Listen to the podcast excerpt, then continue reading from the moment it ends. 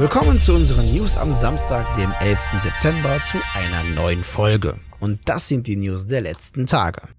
Da präsentierte Sony ein echtes Hammer-Line-Up während ihrer PlayStation Showcase. Die 40 Minuten waren vollgepackt mit Trailern, viele davon Premieren und Ankündigungen. So wurde von Insomniac einerseits Marvel Spider-Man 2 gezeigt. Andererseits gab es ebenfalls von Insomniac ein weiteres Superheldenspiel zu sehen, nämlich Marvels Wolverine. Auch wurde einiges an Gameplay gezeigt. God of War Ragnarok, Tiny Tina's Wonderlands, Forspoken, Gran Turismo 7 und das nur um ein paar zu nennen. Aber nicht nur Trailer und Gameplays wurden gezeigt, sondern viele der präsentierten Titel erhielten endlich auch einen Release-Termin. Zudem gab es auch einige Überraschungen, zum Beispiel ein Alan Wake Remastered, eine Uncharted Collection für PC und PS5 und ein Star Wars Knights of the Old Republic Remake. Die komplette Showcase wie auch alle Spiele im Einzelnen könnt ihr unserem Artikel auf unserer Webseite moddecgames.de entnehmen. Den Link gibt's in der Videobeschreibung.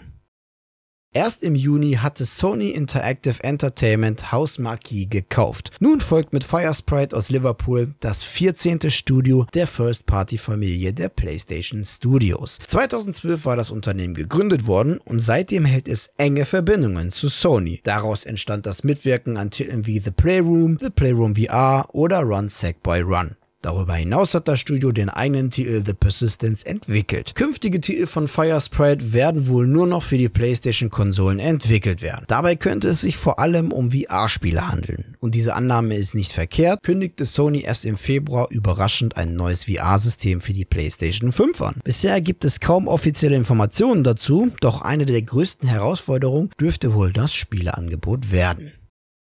Wir berichteten in der Vergangenheit ja schon öfters über den Streit zwischen Apple und dem Fortnite-Entwickler Epic Games, wo es im Kern um die Provisionen, die Apple in seinem App Store verlangt, die 15 bis 30 Prozent betragen. Nun ist auch ein Urteil gefallen und der angebissene Apfel hat rechtlich verloren. Nach dem Urteil des Bundesgerichts in Oakland muss Apple den Entwicklern bei den Bestimmungen zur Bezahlung der Apps und Services entgegenkommen. Zudem darf Apple den Entwicklern nicht verbieten, in ihren Apps Schaltflächen oder Links einzubauen, die Kunden auf andere Zahlungsmöglichkeiten außerhalb des Apple-eigenen In-App-Kaufsystems verweisen. Nach dem Urteil verloren die Apple-Aktien binnen weniger Minuten rund zweieinhalb Prozent. Zusätzlich könnte Apple noch weitere Probleme erhalten, denn auch Brüssel und die japanische Wettbewerbsaufsicht haben Klagen eingereicht. Auch wenn Epic Games jetzt hier in dem Fall als Gewinner vom Platz geht, kommt Epic Games nicht so ganz ohne Blessuren aus dem Ring. Richterin Rogers verurteilte den Spielehersteller auch zur Zahlung von Schadensersatz an Apple in Höhe von 4 Millionen Dollar.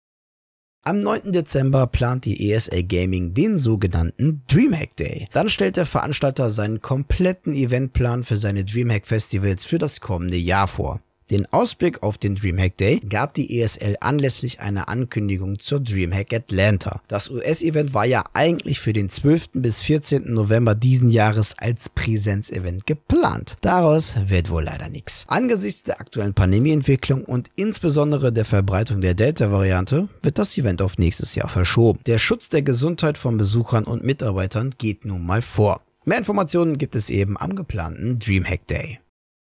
Die Liga Serie A, die Top-Liga des italienischen Fußballs und EA gehen eine exklusive Partnerschaft ein. Im kommenden FIFA-Ableger werden 14 exklusiv lizenzierte Teams aus der Serie A Einzug halten. Die Vereinbarung beinhaltet auch die Exklusivrechte an Serie A Einbindungen, darunter die authentische Integration der Serie A ins Foot Team of the Week, das Foot Serie A Team of the Season und den neuen EA Sports Player of the Month Award, wie auch eine Partnerschaft im E-Sports Wettbewerb E-Serie A Tim. Zudem ist EA Sports künftig auch Titelsponsor und Partner der Supercoppa Italiana, die ab der Saison 2022-23 in EA Sports Supercup umbenannt wird.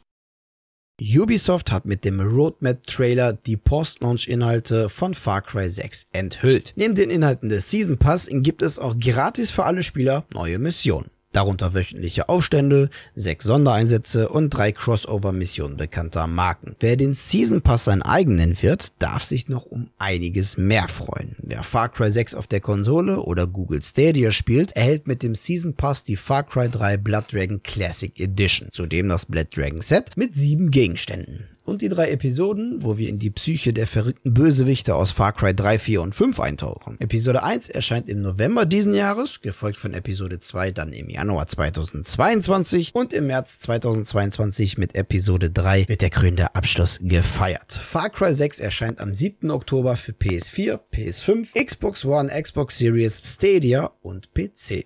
Und ihr dürft euch auf etwas weiteres freuen, das im Roadmap-Trailer gar nicht angekündigt wurde. Und das Coole ist, dafür braucht ihr keinen Season Pass, ihr braucht sogar nicht mal das Spiel. Denn wir werden Far Cry 6 live streamen auf unserem Twitch-Channel.